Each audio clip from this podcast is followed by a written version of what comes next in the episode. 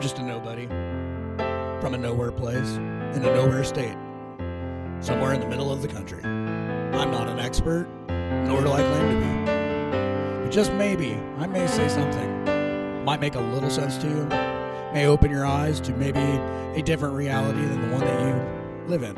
So I'm going to try to maybe change some minds, maybe change the world.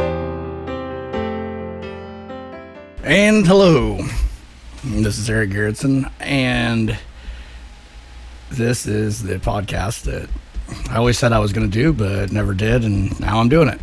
Uh, last time I talked, I didn't have a I didn't have a uh, title for the thing, and I'm still not sold on a title, but I had to come up with something for when I posted it to Spotify, so that way they had something to search or something to call it, and. Um, what we what, what I decided um, basically was common sense solutions to today's problems. Um, I'm not 100% sold on it, but for now it's good enough. And um, obviously, I would welcome any suggestions if you have any. Um, I'm going to have kind of a dual issue. Uh, today because um, I was just going to talk about uh, mass incarceration because I do believe that's a problem, and we are still going to talk about that. Um, but there's another thing that I want to address first.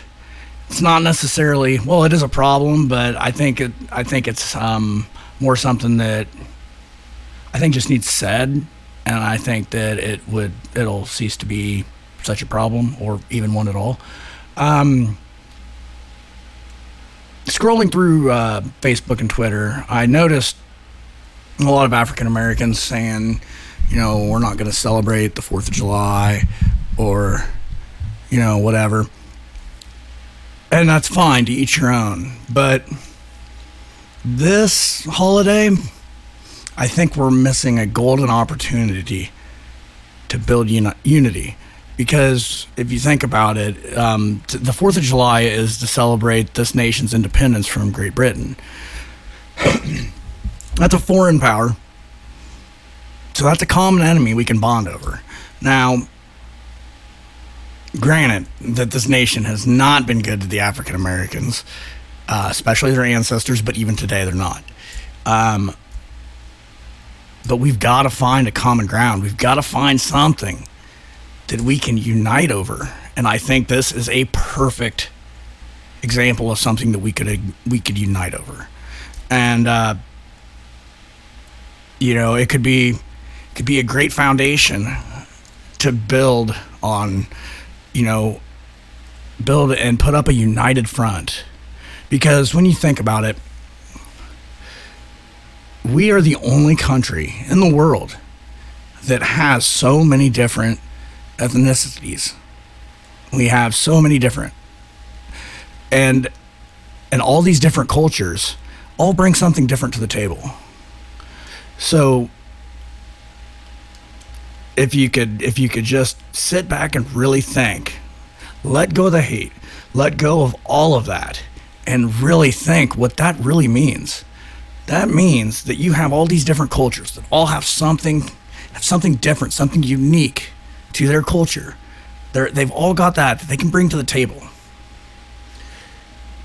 With that, you can have like the coolest place in the world. In the world, you would never be bored because you could every night try something new and exciting. And and if you do that with an open mind and an open heart and not with not with like these hatreds in your mind and just embrace these other cultures.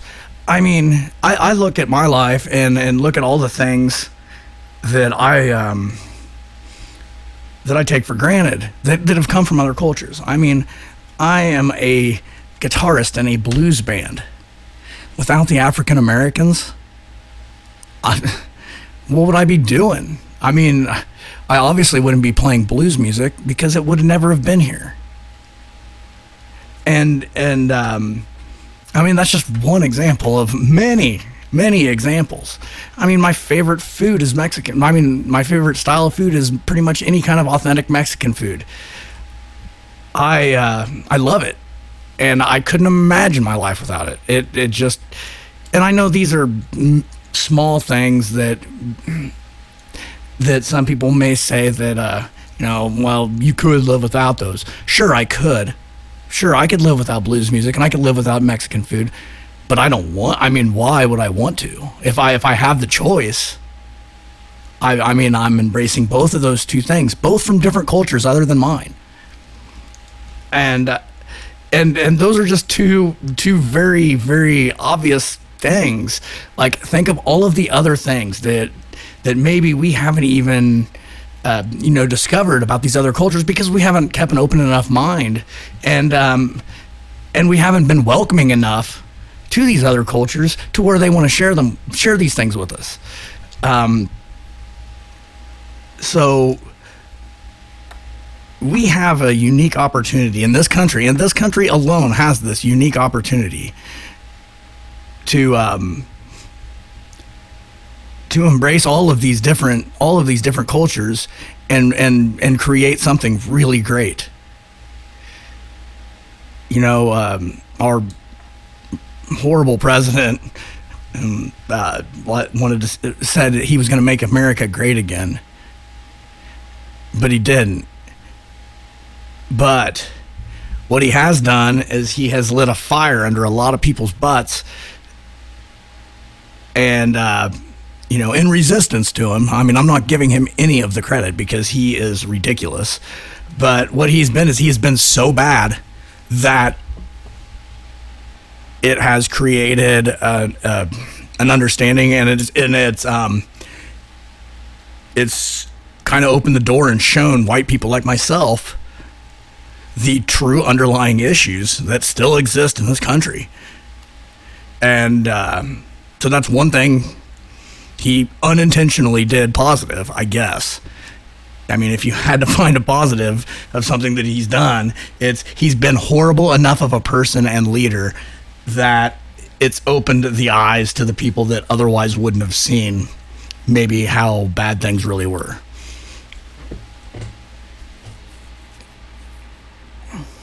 I just hope that um, I hope in my lifetime I see it and I and I think I think it is not out of the realm of possibility that in my lifetime we see um, a United States that is that is truly embracing other cultures and welcoming other people from different from different parts of the world.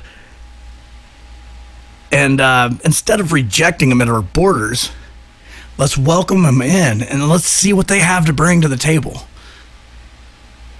because if I know if it's one thing that I know about, you know, other cultures and and even at us when we're in a different place is we we're excited to show them like what we do. And they're excited to show us how they do it. And and then the things that they do for fun. And the thing and here's the kind of food that we eat isn't this cool? And then we you know you do the same thing. And we do these things in small social gatherings but we don't do it as a nation and we don't do it consistently across the board and i think if we if we really embraced that we would really end up with some sort of I don't know. It would. It, it's crazy to even think about it, but I mean, if you really do think about it, how cool would that be?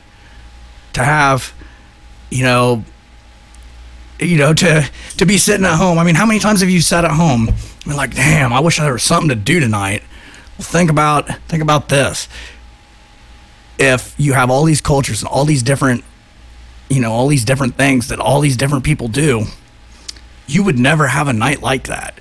You would never be like oh i'm just gonna sit at home i guess and not do anything and not socialize with anybody and you know be a hermit and i'll probably troll some some things on facebook or twitter and or but you wouldn't have that because then if we did this we would have let's see, what am I going to do tonight?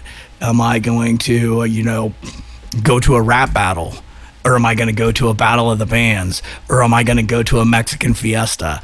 Or am I going to go go to a, you know, a parade and you know, an Oriental parade where they're shooting off fireworks, or or you know, or or whatever else, or like a you know I, I don't even know like what all what all these different cultures do because we haven't allowed them to really to really, uh, you know, flourish and show us all of these things that they do have to offer. So, I mean, I named some cliche things, but, um, but just think of all the cool things that you could do. And wouldn't it be cool to be at a uh, at a Mexican fiesta and see white people, black people, Asian people, and Mexican people all together. And then you go to a rodeo and you see white people, you see black people, you see Mexican people, you see Asian people, you see Indian people, you see people from the Middle East, all together and all having fun. Or you go to a battle of bands and the same thing. Or you have bands playing playing music that you've never heard before because you because I mean there is so many different things that we could do that is it's really exciting if, if we would just do it. But we don't, and I don't know why. Well, I do know why, but I don't know why we hold on to that. Because we shouldn't. And and it's really what's holding us back as a nation. I mean, more than anything, just if we would just if we would just welcome this diversity that we already have and just open it up and, and really show you know give every every culture their own platform and let them let them bring to the table what they have and then we can all just enjoy it together then and only then will this nation be as great as it can be not before that it has to be, that has to exist in order for this to be the best it can be. I truly believe that. All right. That is my thoughts on that. Now, I'd like to get to this topic will be a little more uh, excuse me, it would be a little more uh, I don't know how to say it. I guess more of a hot topic. It'd be more of a um, there may be more arguments with this one. And I, I'm going to start it off by saying that I have no problem with police that do the right thing. I don't. That being said, I do have a problem with the police that don't do the right thing. They should be held to at least the same standard as us. Murder is murder. If you kill somebody, you go to prison. If they kill somebody, they get put on administrative leave and a lot of the times get their fucking job back. That's absurd. A paid administrative leave being the worst case scenario for most of these people that murder another human being is completely ridiculous. And a lot of people are like, well, if they weren't breaking the law, well, that's bullshit because that poor kid in Colorado was not breaking any laws. He wasn't resisting. He was walking home. He was. The cop said, "Well, he was wearing a mask." Well, he had an iron deficiency. Ugh, excuse me, iron deficiency. He was anemic. He get cold easy when you're anemic. He wore a face mask. It was Colorado, and he was anemic, and he was walking home. He wasn't robbing somebody. Like it's not illegal to wear a face mask it's I don't know. And then that other poor woman that got shot in her sleep when the police were executing a warrant on somebody they already had in custody that never lived there. It was a mistake. But if you go go in guns blazing, you better be damn sure that the person in there is who you're looking for and they better be fucking dangerous and they better be shooting at you before you do something that fucking stupid.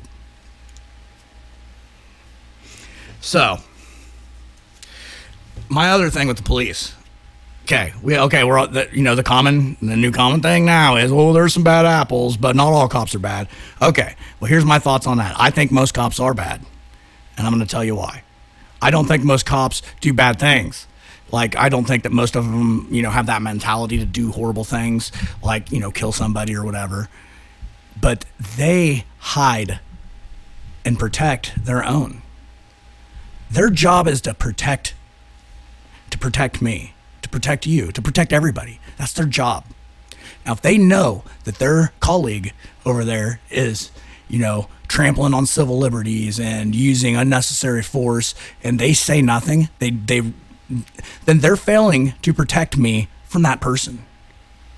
So they're not doing their job. That's not a good cop. That's a bad cop. It's not bad like the one that's doing the excessive force, but it's still somebody that's bad at their job. The ones that cover it up are the ones that support these people that have committed these heinous acts. Those are bad cops too. Any I have very rarely had an experience with an officer where they didn't at least try to trample on my civil liberties. If I am a passenger in a car and they pull the car over for a traffic stop, for equipment failure, or for anything like that, and they ask me for my ID and I say, no, I don't want to give you my ID, it should stop there. I really don't think they should even ask for it because it's none of their business who I am. I'm not the one driving. I'm in a passenger seat, and it's it's for your the pullover is for a traffic violation that the driver committed, not me, or equipment failure for that person's vehicle, not mine. It's illegal search and seizure. Now, what they usually do is if you say, um, you know, I don't want I don't want want to provide that, or and then they then they try they keep trying. They keep well why don't you want to give it to me? Is it because you're doing something illegal? Or i just want to see if you're not a felon or blah blah blah. Trying to trick you into doing it or trying to persuade you into doing it when you don't have to. It is a common practice in policing and it is bullshit. It is they should not you know actively like and, and i believe they're taught this and, and which is why they need to do a systemic overhaul of our justice system. And it starts with the cops. And everybody's like, well, it's not just the cops, it's everybody. I was like, yeah, I know. But you're entering the phase of the justice system starts with the police, it starts with an arrest. So it's got to start there. Reform has to start there. So that. And that's just an example. I mean, it's not the only civil liberty they try to bust, but every single encounter I've had with the police, with the exception of maybe a few, has has uh, resulted in them trying to do that, trying to, you know, whether it's to me or to somebody I'm with or or whatever. But I witness them try to do this every single time. That is not good cops. Now I get it. If they're trained that way, then I suppose I would give them a pass. But if they do it again, they need to be they need to be let go. It's as simple as that, and um, and not and the you know, and then having these um, you know these excessive force complaints in their file, there should not be a file for excessive force complaints. That should be a zero tolerance policy. It should absolutely be zero tolerance. Everywhere I've ever worked has had a zero tolerance policy for safety. You know, if you if you jeopardize your own safety or the safety of others, you are fired on the spot and you don't get your job back if you don't lock out a piece of equipment before you go sticking your hands in it, you get fired.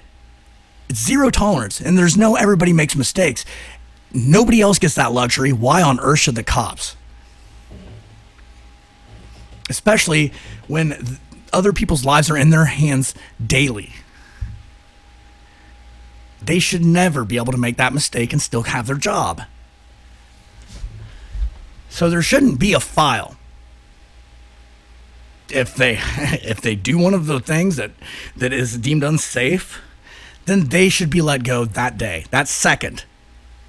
And if they have a partner with them and the partner sees it, that partner needs to report it that second, or he is a bad cop and he should lose his job too.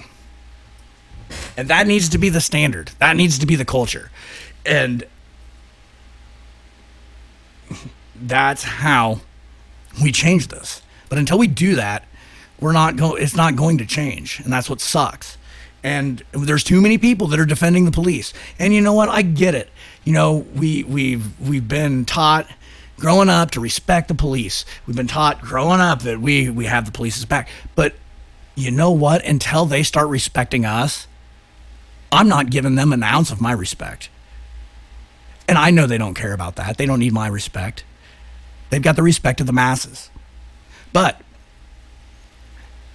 they don't have they don't have mine and and um, and I'm not afraid to tell them that and until they make sweeping changes to their policies and retrain the police officers I think every cop that's a cop right now needs to be fired they need to be fired and they need to come up with the guidelines as to uh, what we expect out of the police in this new system that we are creating. Now, once we have those expectations and we have these set of guidelines and these set of, um, you know, this form of vetting, then we go through all of the people that were cops first, and we vet those vet those applications, and basically they're applying for their job back. Now, if we deem them, you know, a good fit for our new system, then give them their job back, give them their seniority back, give them their pension back, and it's like it's like nothing ever happened. I mean, I don't think we should take that away from good cops. And if they pass all of these, you know, all of these new guidelines, then they obviously were a good cop. And I and I don't think we should punish them. So give them back everything that they had and give them a damn raise. So they make, you know, a livable wage for risking their lives because I do believe that they are underpaid teachers are way more underpaid, but um, that's a whole nother episode. Um, so there you have it. So now you, you've weeded out all of the bad cops. All the good ones have their jobs, their pensions, and their seniority back, and now are the veterans. And now, now those good cops are now all of a sudden the sergeants and the chiefs. So now you've got all of these cops that were good when they didn't have to be running the show the people that are inherently good people and good cops are now your sergeants, your lieutenants, and your you know your police chiefs. You know because we weeded out all of those bad ones. So now, so now we can we can create that new culture. We can create and we and we've got our new form of of you know our new form of our system that we have for training and. Uh, and you know that we and our new guidelines that we're going to follow and um, you know, and then we re- uh, the culture is recreated, and and I know it's it's a lot easier to say all of this than to do all of this, and it's not going to happen overnight, and I'm not unrealistic in thinking that. But we've got to at least start it. We can't just keep saying, "Oh, it's going to be difficult and hard." It's like, yeah, it's always going to be difficult and hard, but we have to at least start it's going to take a long time, but the longer we wait to start it, the longer it's going to be until we see fundamental change. Problems in our justice system definitely do not stop at the police, and that's what the second part of this is about, which is what that was all to set that set up. We have a serious problem with mass incarceration in this country. Um, it is out of control. Um, I will tell you exactly how out of control it is with some numbers that I looked up, and I couldn't believe when I read these numbers. Um, first of all, incarceration rates in the U.S. lead the entire globe. Everybody, every other country in the world has less people incarcerated per capita than the United States. We are the number one country for this. That's not a good statistic to be number one in. That'd be that'd be a better one to be towards the bottom of the pack. Um, and how they measure it is the amount of incarcerated citizens per 100,000 people. We have 655 um, people incarcerated per 100,000 people of population. China, communist China, that arrests people for crazy, piddly crap all the time, uh, has 118 per 100,000. Canada has 114 per 100,000. Denmark, 63. Sweden, 59. Australia, 74. Germany, 100. France, 104. United States, I'll say it again, 655 we've had a 500% increase over the last 40 years in um, prison population. 500, 500% increase. Wish my stocks increased that well. Um, 2.2 million people right now in prison or jails right now. 2.2 million. Another 3.8 million are on parole or probation, so they're supervised by the court. Meaning, if they fuck up once, they got to go back to prison which they set uh, they set up they set them up to fail, and um, they usually end up back there, which is why these numbers never go down; they always go up. Hence the 500 percent increase. Um, this is due to several things. Um, most notably, the war on drugs, which uh, has been a complete and utter failure. Um, what we've done is we've, uh, you know, we've we've we've uh, set these mandatory minimum sentences, and we and we punish and shame these these addicts on these you know minor drug charges. We made them felons, and then when and we put them in prison, and then when they get out of prison, they have a felony, and it's hard for them to get a job. But yet we require them as conditions of their parole to get a job. We um. And we, we put all these barriers in their way from them being able to reconnect to society and, and to become a, a you know a contributing member to society. We and uh, and it's sick. It's like a it's like a fucking game. And it's like, here, these are the things we want you to do, but we're going to place all of these things in your fucking way. So it's nearly impossible for you to do it. And then that way we can come back and arrest you here in a few years, you know, a few months or a few years maybe, and uh, put you back in prison and start the cycle all over again. Another alarming statistic is people of color make up 37% of the country's population. 37% is it. Yet make up 70% of the prison population. So 37% of the country makes up 70% of the prison population. Black men are six times more likely to be incarcerated than white men.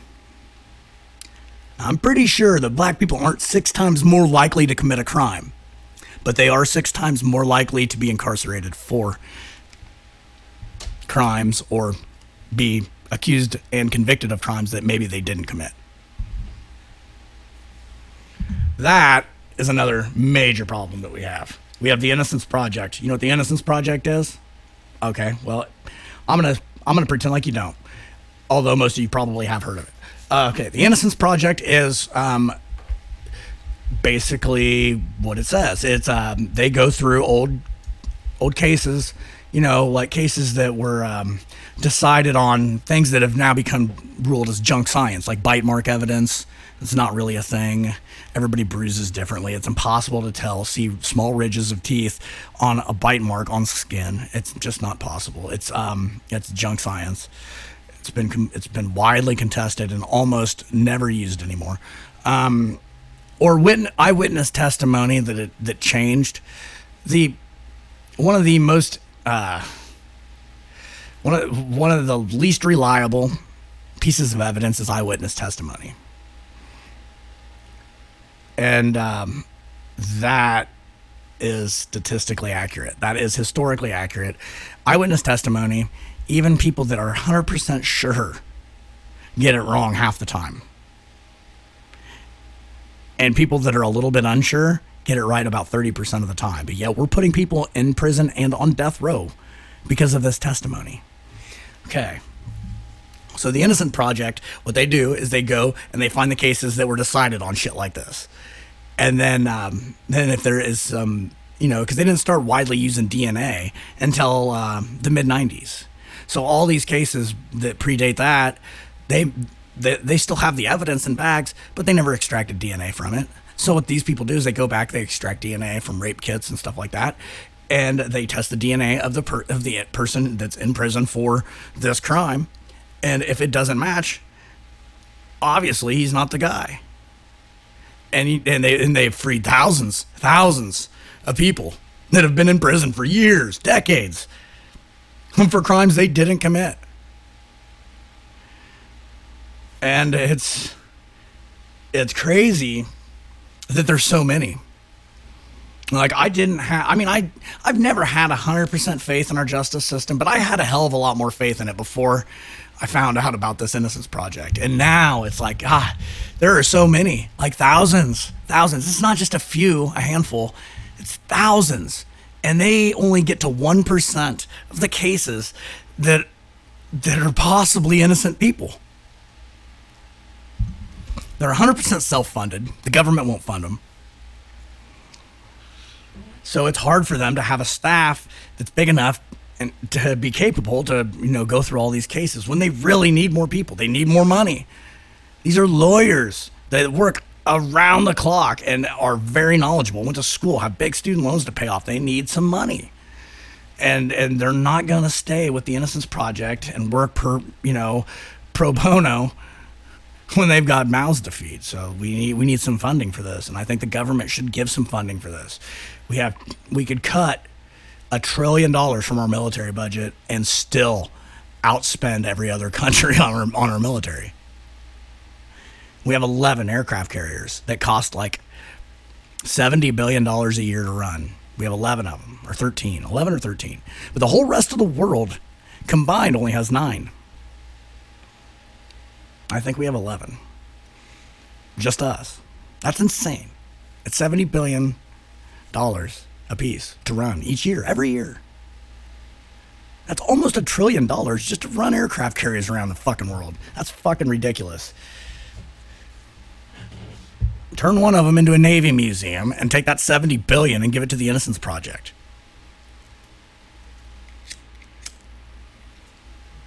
Throw the American people a bone every now and then.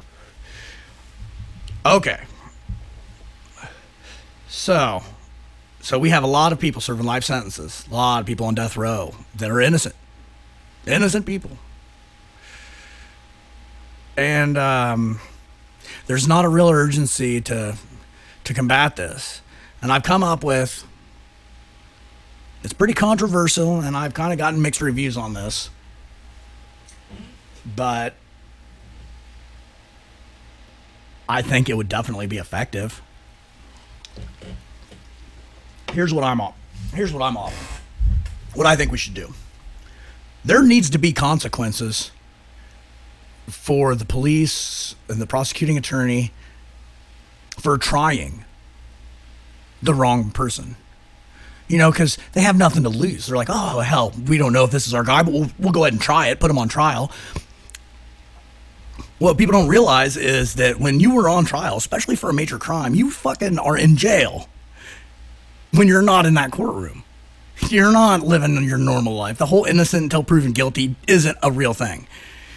So, so you're basically taking this person's life on a whim a lot of times, and uh, and and and gambling with it. You know what? We'll fucking try it. You know, well, who cares if this person's life is completely destroyed because of it? And and they do this a lot, and there needs to be consequences for that if there was a consequence for trying the wrong person, a person that they find to be completely innocent and and they ruined their life by putting them through a trial and and tarnished their name by putting them through a trial when they really did nothing wrong there should be consequences for that. And if there were there'd be a hell of a lot less innocent people in jail and in prison. Because they would make damn sure that they had their guy before they ever took it to trial and thought for a second that they could be punished for fucking trying the wrong person. That is how you fix that. Because right now, what they do is they they railroad people into taking plea deals so they don't ever have to go to trial. And I think that's that's absurd. That is absurd because what they do is they, you know, everybody's seen it in the newspaper. Everybody's seen this that, uh, you know, well, so and so was arrested. Mr. Jones was arrested for, uh, you know, possession with intent to deliver of cocaine and heroin. And uh, if convicted, he faces up to 136 years in prison.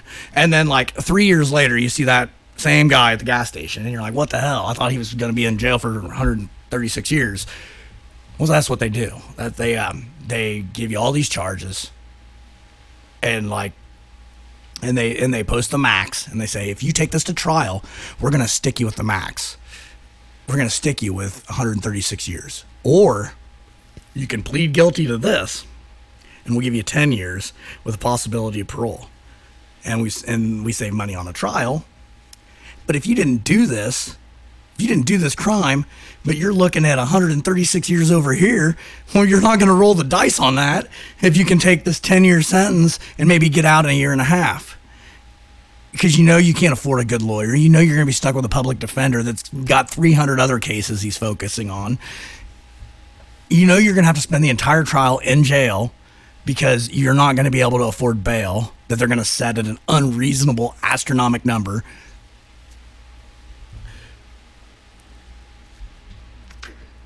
so so the uh, so they they railroad innocent people into false confessions um, that's another thing their interrogation techniques have got to go you know how many people have confessed to murders that they didn't commit because they thought that they would be able to finally go home if they just agreed with the cops. Way more than there should be. These are all reasons why there are so many people incarcerated in this country. And you know, um, another thing, you know, you know, they talk about the double jeopardy law, but the double jeopardy law only only uh, really is for one per, you know, is for a person. But so what they have is if you get found not guilty of this crime, they can't retry you for it. But what they what they do have, and they've got thousands of these too. I looked up, and I don't know, I don't have the exact number, but it's a big number of two different people convicted for the same crime.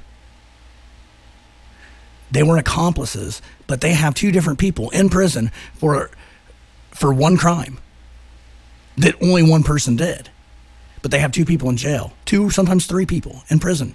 Now, why wouldn't the double jeopardy law apply to that too?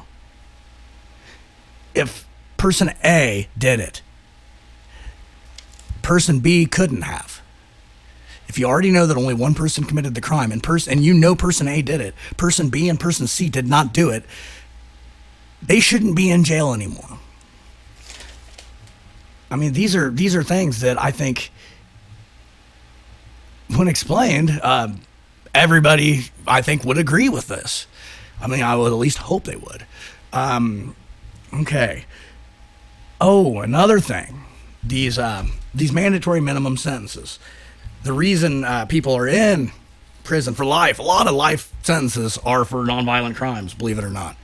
And California's got because they had that three strike law that everybody is so familiar with, three strikes um, three felonies for a similar crime, and um, you get a life sentence. They, there are 3,000 people, over 3,000 people actually, over 3,000 people in, in prison serving life sentences in California that have never committed a violent crime. And over 2,000 of them, their crime is no longer a crime, yet they're in prison for the rest of their life.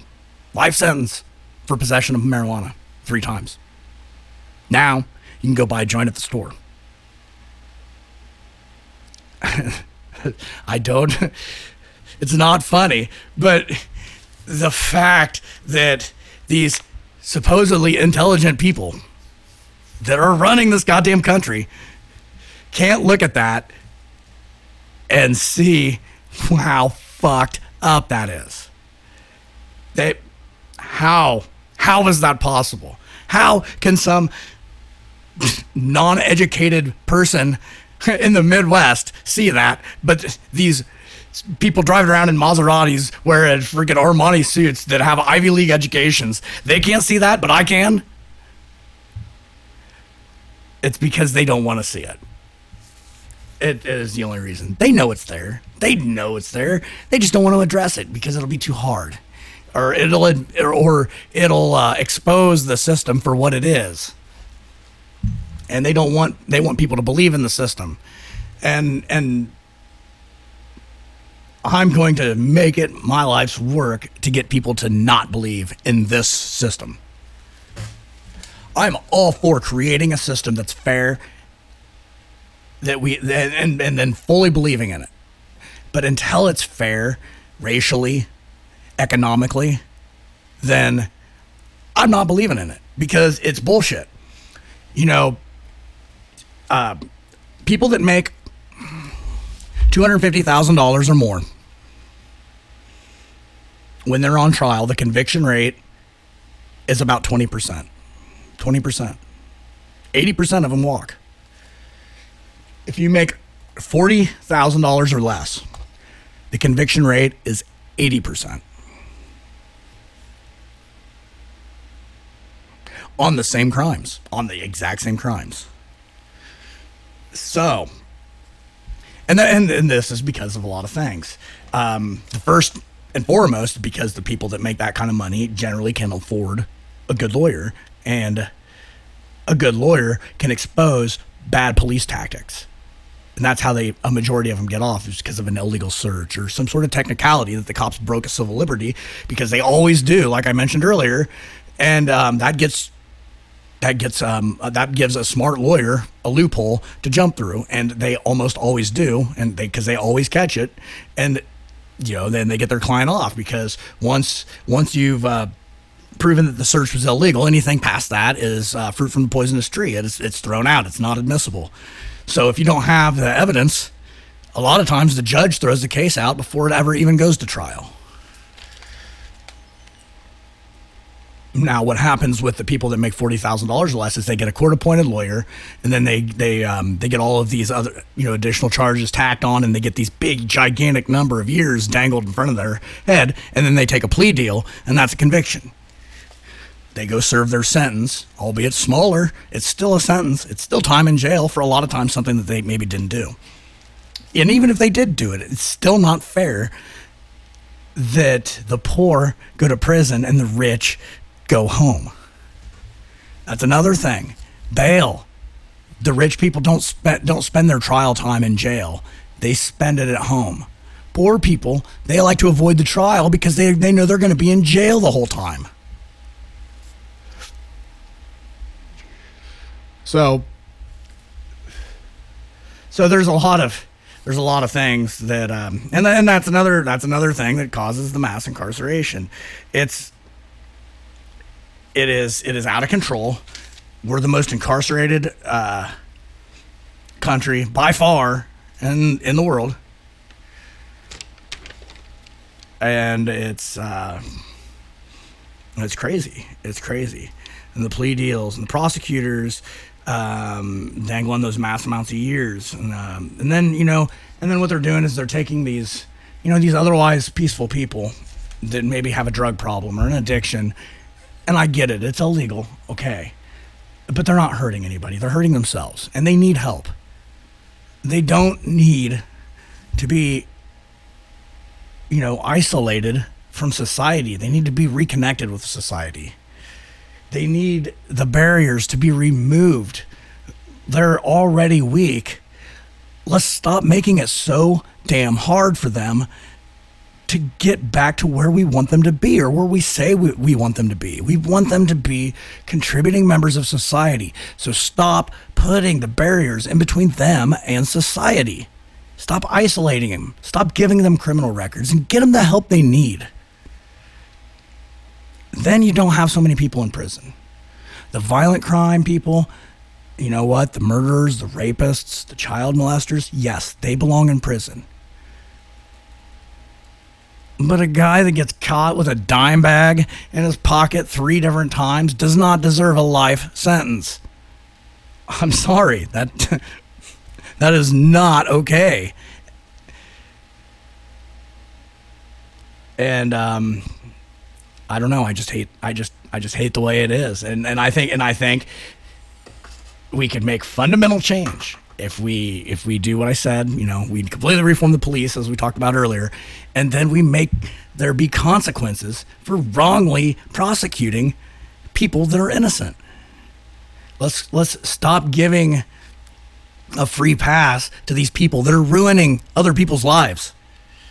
Because when they do that, they're ruining that person's life. They're dragging their name through the mud. They're freaking putting them in prison or in jail for their entire trial. They're giving them a horrible attorney. And then eventually, a lot of times, they're getting them to plead guilty to something that they didn't even do just to avoid having to go to prison for 130 years, which is impossible. So, there needs to be consequences for that. And um, then maybe they'll think twice about, you know, doing railroading innocent people just to get a conviction. And um, and I think I think they they could do they that that would not be that hard to uh, institute like that that could be something we could do tomorrow like that's one piece of legislation that could fix that the police reform is going to take some time, and I understand that, but we got to start it now. And we've got to get this legislation passed through to start holding district attorneys and and you know and assistant district attorneys and prosecuting attorneys and all of them accountable for going after and trying to prosecute somebody on on no evidence or on circumstantial evidence they need to be damn sure before they ruin this person's life and put them through a trial that they've got the right guy the trial should just be a formality but it's not they use it as a as a game, as a casino game, like roll a dice. Well, let's see if we get a conviction out of this one. And 99 times or 80 times out of 100 they do. If you're poor. If you're rich, it never sees trial. Only 20% of the time. But whatever. That's still too much if they're not if they're not guilty. So that's really all that I have for today. A few things to think about and maybe um, you know I know I'm not going to be able to personally change this, but um, if we could if we could create this, uh, you know, belief system that that these things need to be done, maybe if enough of us could get you know get on board with this with this way of thinking, maybe the right person will hear it, and just maybe something will get done. I don't. I'm not even saying that it has to be my solutions, but something needs to at least be attempted to be done about this because it is not okay and I'm tired of it and I and you should be too. And I hope that you know because I'm passionate about this thing and I and I am opinionated and I hope I have not offended any of you. If I have, I'm truly sorry. I truly mean that. But please be open minded to what I'm saying and um, and at least think about it. And those of you that agree with me, you know, show it show it to somebody else. Let somebody else hear it too. Let's uh, let's let's start building up our numbers. Let's get let's get the awareness out there. Let's get let's get this done. I've had a lot of fun talking to you guys, and I'm really really happy that uh, you're listening. And until next time. Goodbye.